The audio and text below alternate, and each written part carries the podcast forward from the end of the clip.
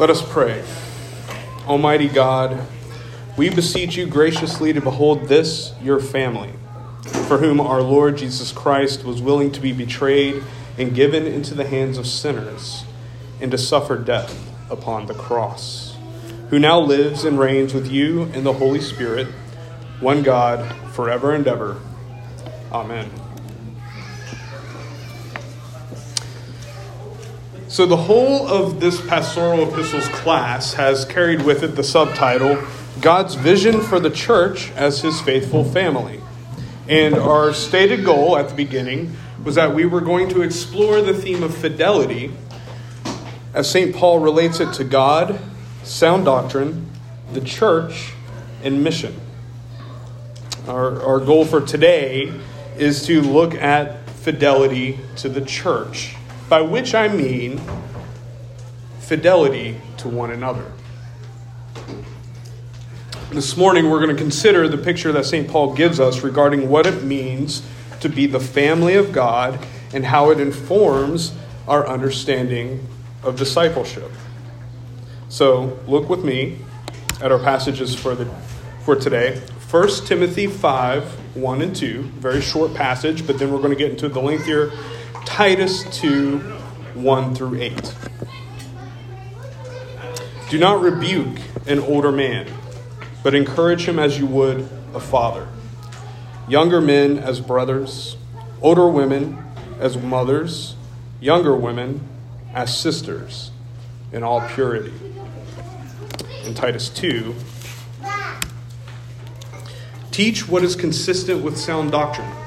Tell the older men to be sober minded dignified, self controlled, sound in faith, in love, and in steadfastness or endurance. Older women likewise are to be reverent in behavior, not slanderers or slaves to much wine. They are to teach what is good, and so train the young women to love their husband and children, to be self controlled, pure, working at home, kind, and submissive to their own husbands, that the word of God may not be reviled. Likewise, Urge the younger men to be self controlled. Show yourself, Timothy, Titus, in all respects to be a model of good works. And in your teaching, show integrity, dignity, and sound speech that cannot be condemned, so that the op- opponent may be put to shame, having nothing evil to say about us.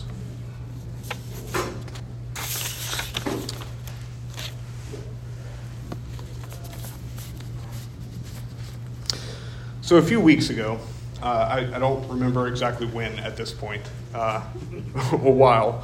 Um, I, I kind of went briefly through the idea that the church, as the family of God, is an idea that goes all the way back to Adam and Eve in the Garden of Eden. Um, we're, we're not going to go that far back today, but I do want to take a look at what Jesus has to teach us about family in Mark 3 31 through 35 before we jump into our passages. Jesus' mother and brothers came, and standing outside, they sent to him and called him. A crowd was sitting around him, and they said to him, Your mother and brothers are outside seeking you. He answered them, Who are my mother and my brothers? And looking about at those who sat around him, he said, Here are my mother and my brothers. Whoever does the will of God, he is my brother and sister and mother.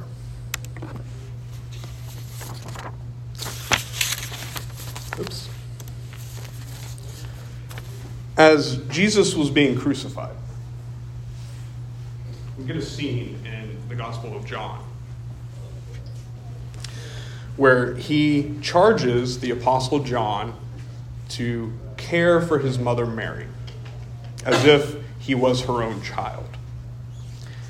And I think that scene is important, especially as we look at Mark 3. Because we, we, don't, we don't want to read Mark 3 and come away thinking that Jesus is rejecting the importance of human families.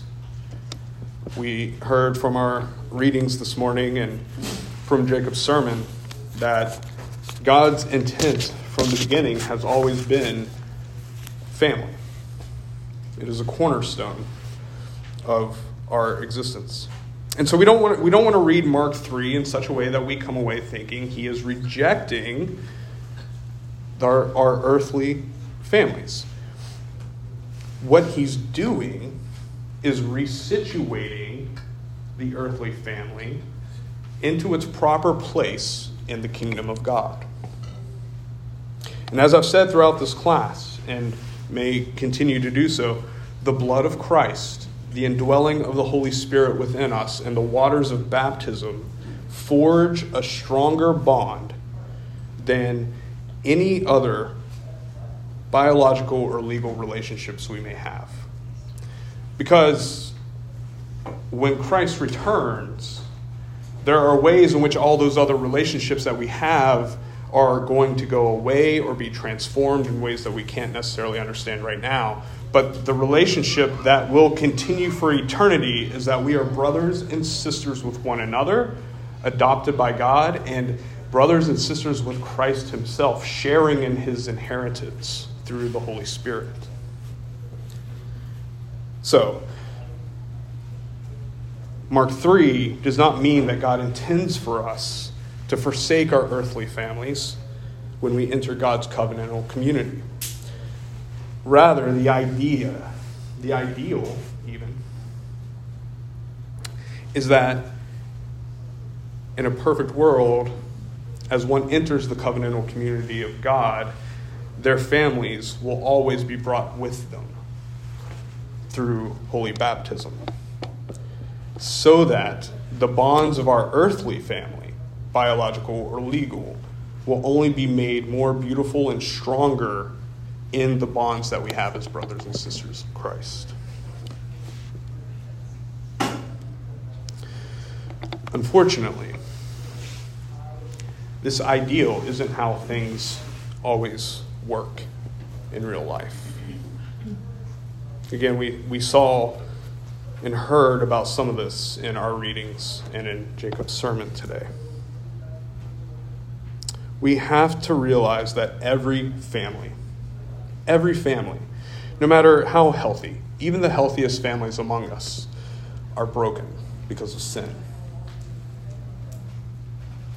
Families are collectives of sinners who manifest the fallenness of our world and our humanity in particularly devastating ways. And though we try to keep from doing this, often in our own sinfulness and fallenness, we can't help but bring our experiences to bear on our reading of Scripture. And in so doing, we often impose our understanding of our human family, particularly those who have had traumatic experiences with family, onto the familial language of Scripture. Um, I'll give you an example from my own life. Uh, not that I want to make myself the, the center of attention here, but it, it's I, uh, I have a good illustration, so I'm going to use it. My father abandoned our family before I was born. And it took years, and I mean years, of being a Christian before I realized that I project the failures of my earthly father onto our heavenly father.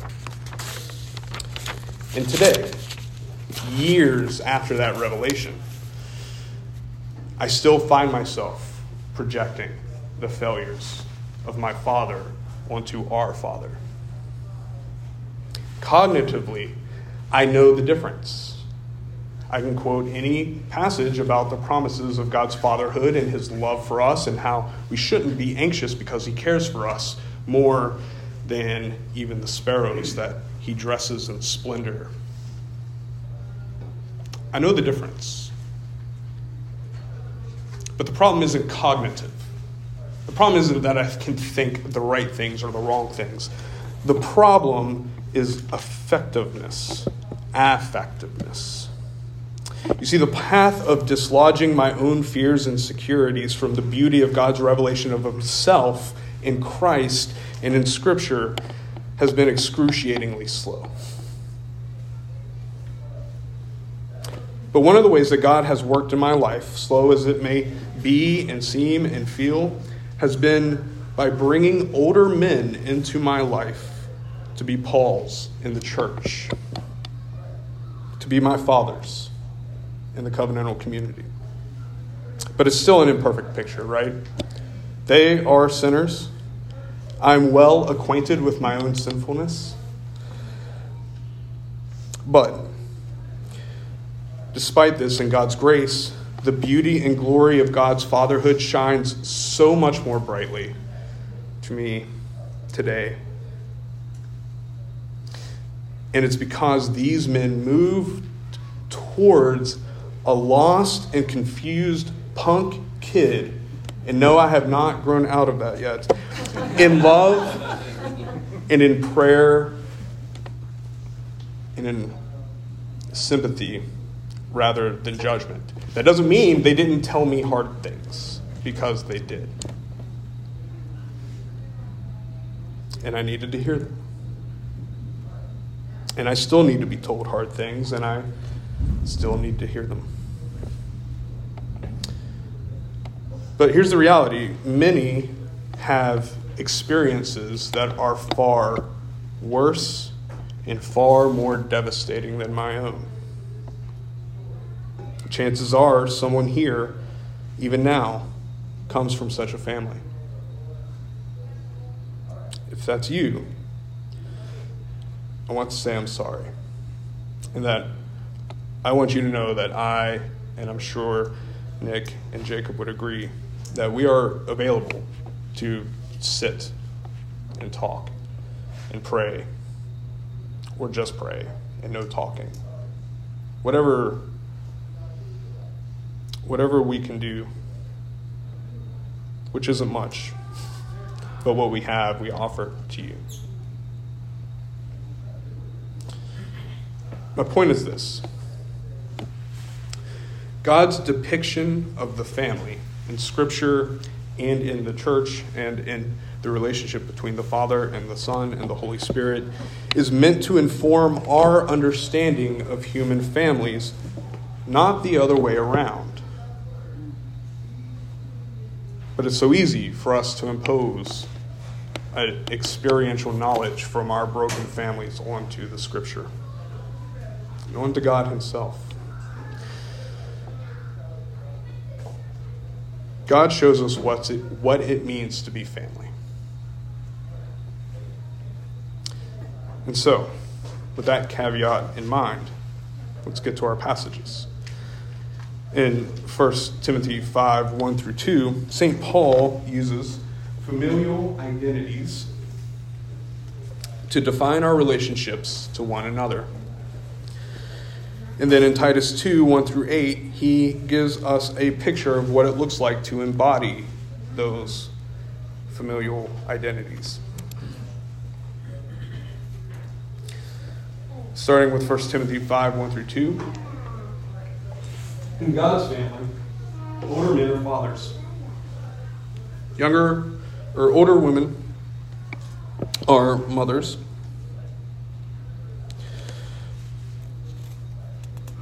Younger men are brothers, and younger women are sisters.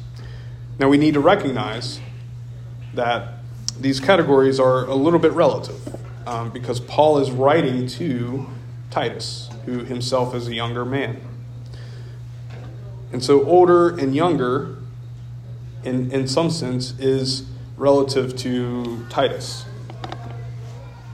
Um, I, I, think the ways that we should kind of look at these passages, if, if we want to kind of understand how it works for us, is that uh, we we look at we look at these categories in, in sort of a, a, a generational sense. Now, this isn't like me interpreting this passage. This is me just kind of thinking through um, what, what it might look like. And so, um,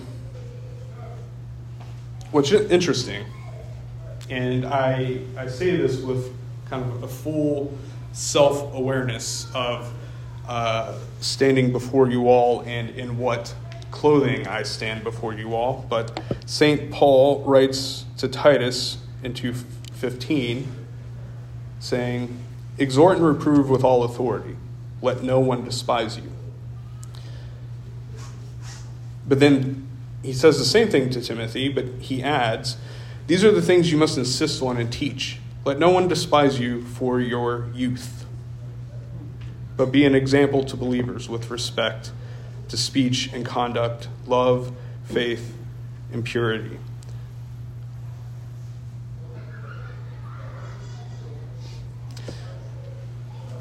When God confers gifts for an office, whether that be the authority of a bishop or an elder or presbyter, priest, um, or whatever it looks like for us deacons.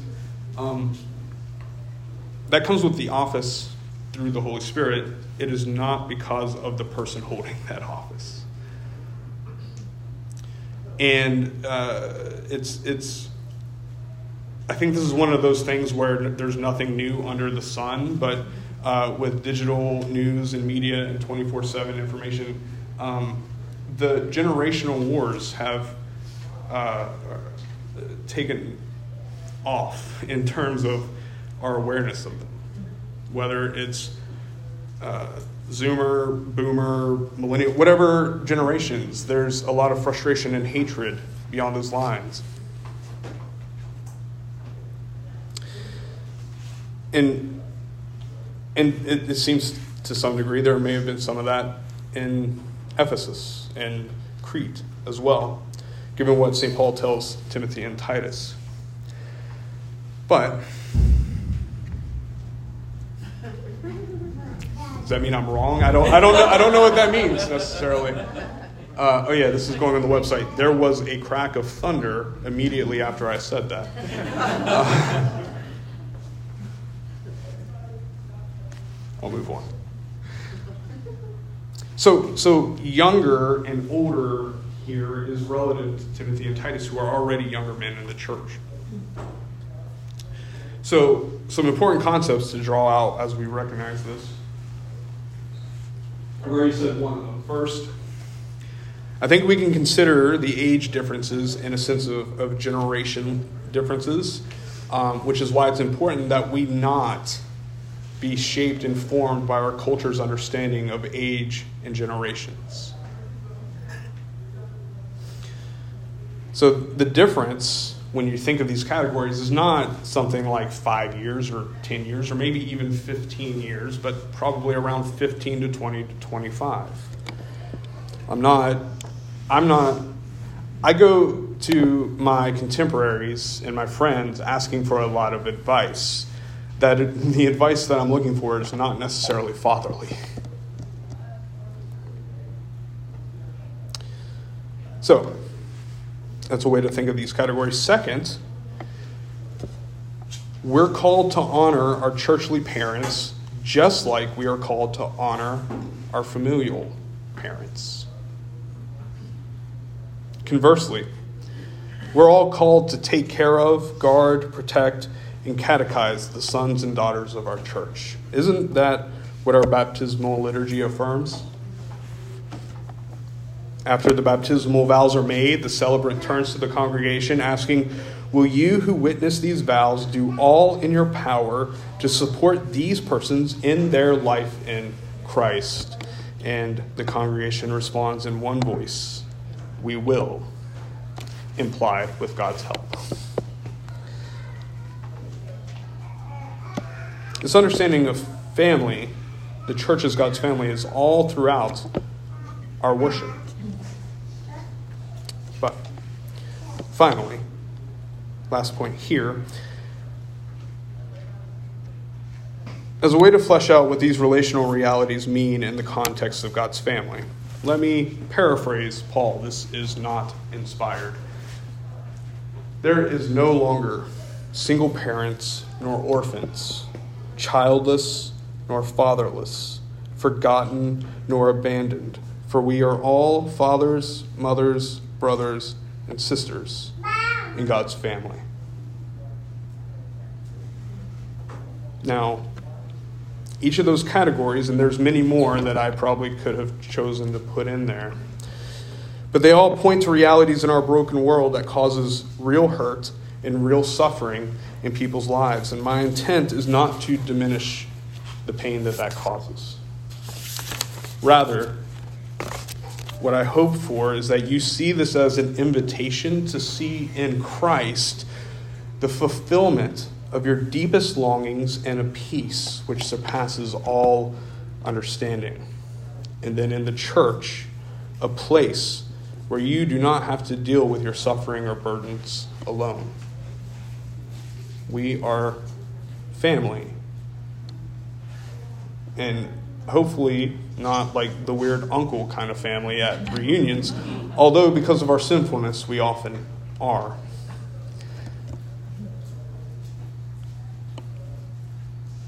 The church should be a place where it's okay to not be okay. And with the love and support of your church family, a desire to not stay there. Turning to Titus 2. St. Paul gives us a picture of what it looks like to be a father, a mother, a sister, and brother in the church. And uh, to keep things a bit simple, here's the full list of qualities that we find in this passage sober minded, dignified, self controlled, sound in faith, in love, and in steadfastness, reverent in behavior, not slanderers, not slave to wine, faithful to spouse and children, household responsibilities, a model of good works, integrity, and sound speech. I hope these sound familiar to you. But if not, let me refresh your memory. Each quality is found either explicitly or implicitly within 1 Timothy 3, which we looked at two weeks ago. There are the qualifications to the ordained offices. Um, and also, Titus 1 5 through 9. They are the qualifications for bishops, priests, and deacons. And as I said in our last class, God doesn't call super Christians to ordained ministry, for example. He calls, equips, and gifts ordinary Christians in order to serve in the vocation he has called them to, just as he does with every one of you in your vocation. It's no different. The vocation's different, but what God is doing is not different. So, again, just like with 1 Timothy 3, uh, rather than going through the whole list, I want to pull sort of a, a, an idea out of this that I, that I see thematically. And that's that the, being in the family of God is being a family of discipleship. And if you're wondering where in the world I get this from the current passage, I'm going to back up first um, and just kind of consider discipleship in Scripture very generally. And then we'll come back and look for the contours of discipleship in this passage.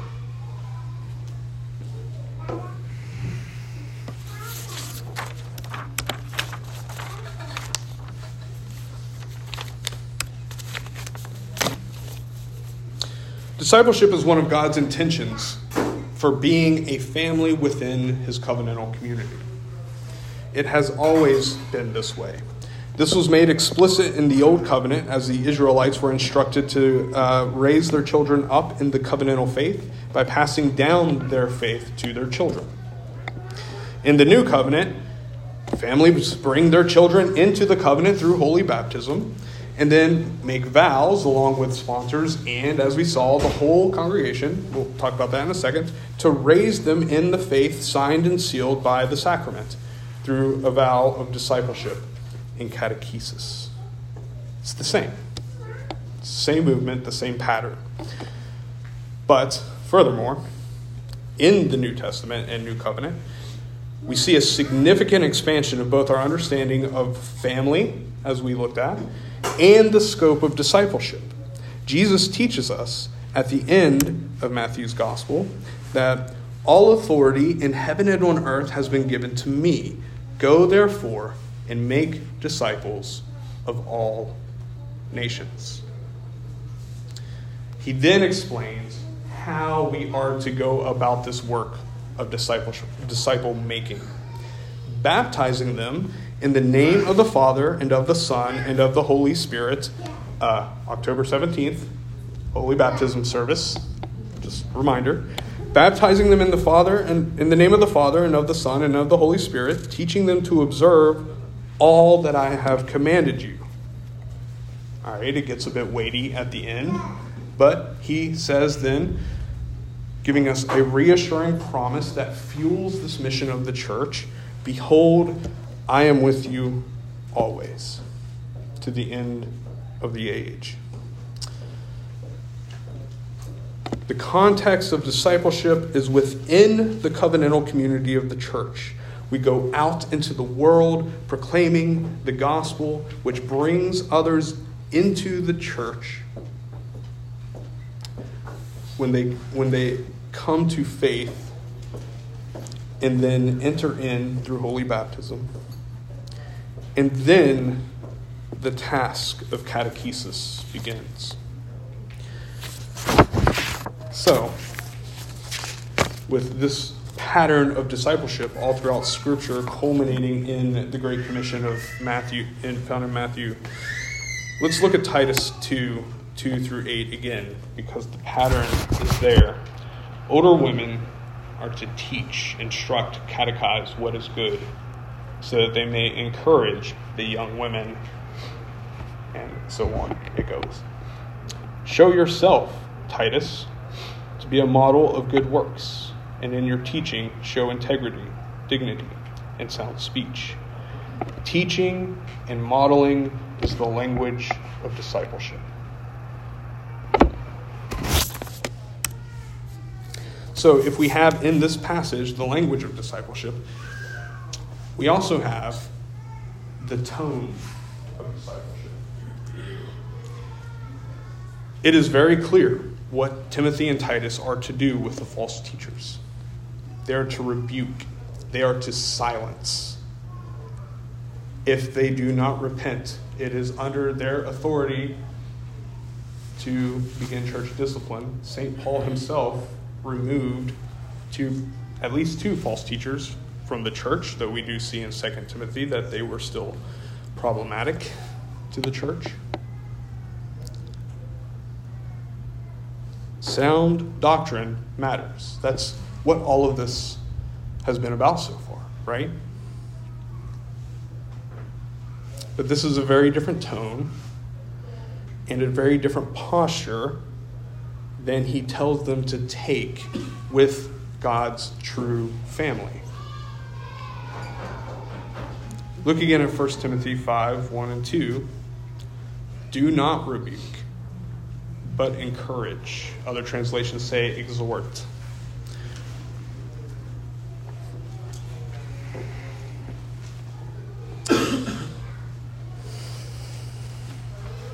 But wait a second. St. Paul's command here to not rebuke or not to harshly argue with, but encourage or exhort contradict his own actions taken in Galatians 2 11 through 14. I am glad you asked. In Galatians 2 11 through 14, St. Paul tells, um, re, tells a story about a, a period of time in the past where he had to rebuke St. Peter. So let's consider that for a moment. Paul said, I opposed Peter to his face because he stood self condemned.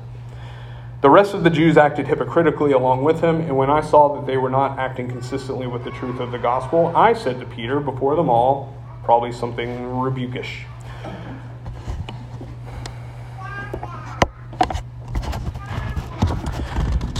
Notice that Paul's description of Peter Peter himself uses the exact same language that he uses in the pastoral epistles to describe the false teachers. Hypocritical. See also 1 Timothy 4 2. Self condemned. See also Titus 3 11. Not acting consistently with the truth of the gospel. 1 Timothy 1 10 and 11, and so forth and so forth. In fact, I said to Peter before them all, is it has a match in, I think, First Timothy, where he says, um, rebuke them in front of others so the others will like, basically realize like how big of a deal this is. In Peter's behavior, he was functionally a false teacher. We, sh- we should be used to this with Peter at this point. Jesus did turn around and say to him, Get behind me, Satan, at one point.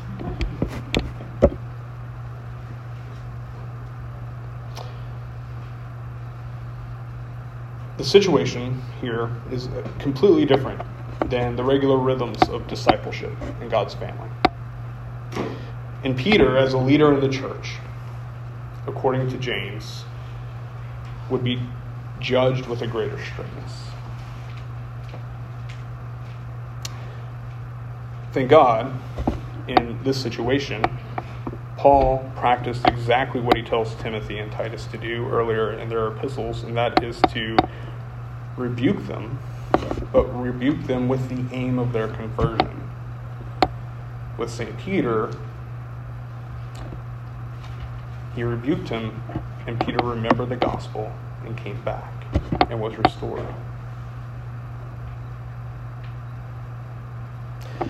So, the tone of discipleship in the family of God, the true family of God, with those who are neither teaching false doctrine or leading God's people astray, is not rebuke, it is encouragement. Sometimes, in our sinfulness, uh, encouragement can feel like a rebuke. But how do we be this kind of family for one another?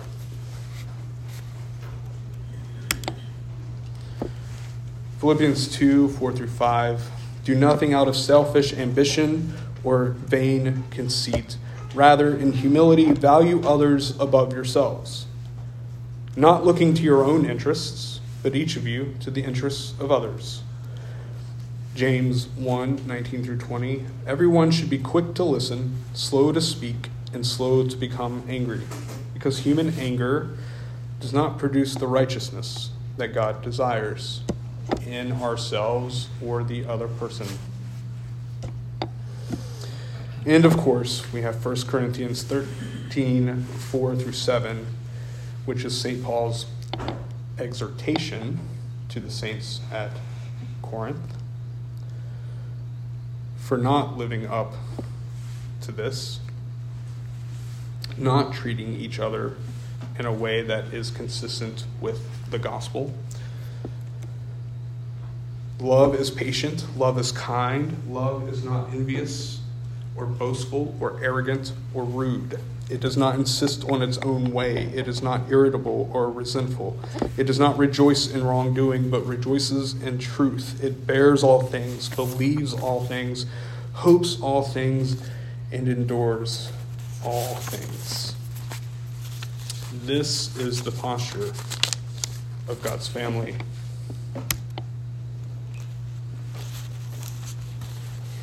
And if we attempt to be this kind of church, I want to warn you we are going to fail.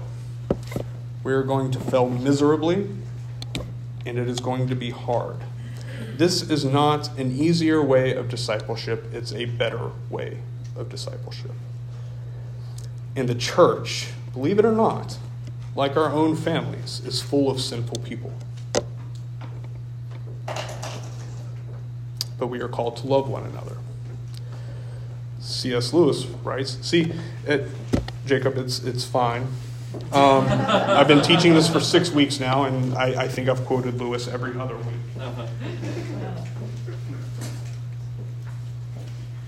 C.S. Lewis writes To love at all is to be vulnerable. Love anything, and your heart will be wrung and possibly broken. If you want to make sure of keeping it intact, you must give it to no one, not even an animal. Wrap it carefully around with hobbies and little luxuries. Avoid all entanglements.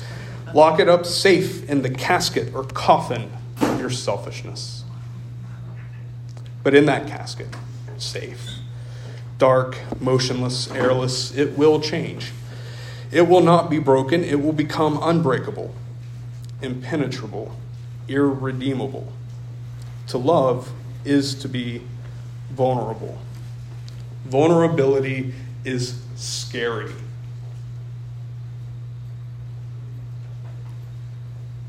Do we dare have the courage to be vulnerable with one another? What happens if we try to be vulnerable? And a father or a mother or a brother or sister in the church rejects us because of it? What if we are dismissed as not having enough faith? What if we are dismissed for being self absorbed with our own problems?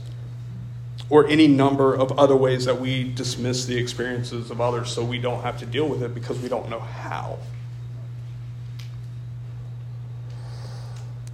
The sinfulness of humanity means that we will experience this at some point if we attempt to be the church God has taught us about in His inspired word. Now, there are two equal and opposite errors here. The first is that refusal to be vulnerable, the, the hiding of our sin, the hiding of our shame with someone. I'm not saying with the whole church. I'm not asking anyone to come up here and air their laundry about their father issues. The other is the rejection of those who bring their vulnerability to the table, because both of these errors fail to understand and embody the very truths that we proclaim in the gospel. That we are utterly sinful, and that God's gracious love comes to us in Christ regardless, through faith. Are we afraid to confess our sins to one another? Nervous about what others might think of you? Or do you get defensive when others point out things they see in your life? Do you find yourself dismissing others in their vulnerability? Thinking about yourself as better than others because of their particular sins? Frustrated that they just can't seem to figure it out? Parents? Anyone? Rebuke rather than encourage. Frankly, if you're like me, you find yourself answering yes to every single one of these questions at some point or another. So, what's the way forward out of this mess? By remembering the gospel. And listen, I, I hope I never have to say what's about to be said ever again in a lecture or a sermon of any kind, but someone posted something on Facebook that actually captures this beautifully. The person is not here. They were reposting something else somebody said, so I, I won't I won't call them out. I'll tell you afterwards when the mic's off. Just kidding. The post that they reposted. A Christian home is a home where children repent to parents, the parents repent to children, the wife repents to the husband, and the husband repents to the wife. It's not a perfect home. No such place exists. But it's a home full of repentance, grace, and restoration. And to this, I give a full throated amen. But let's take it a step further, because the very same is true of the household of God. In 1 Timothy 3 14 through 15, St. Paul writes, I am writing these instructions to you so that if I am delayed in coming to you, you may know how one ought to behave in the household of God. And in Titus 2 1, the very first verse of our passage today, St. Paul says, As for you, Titus, teach what is consistent with sound doctrine, what is consistent with the gospel. And then he goes on to list those qualities that I, that I uh, mentioned earlier. And the implication is that the behavior he describes there is that which is consistent with sound doctrine and the gospel. So that's the beginning of our passage for today. Immediately after our passage from today is verses 11 through 15, where, as we saw in week three, begins with the word for. And Paul immediately grounds what he just said that we looked at today in the gospel and the grace shown to us. that even when we did not deserve it, God saved us. So he brackets everything that he says about being the family of God and what that should look like in the security we have in the gospel. Not because of anything we do, but because of God's grace. So, what does it look like to be the family of God? It's a home full of repentance, grace, and restoration. This is our language, our tone, and our posture towards the family of God. Amen.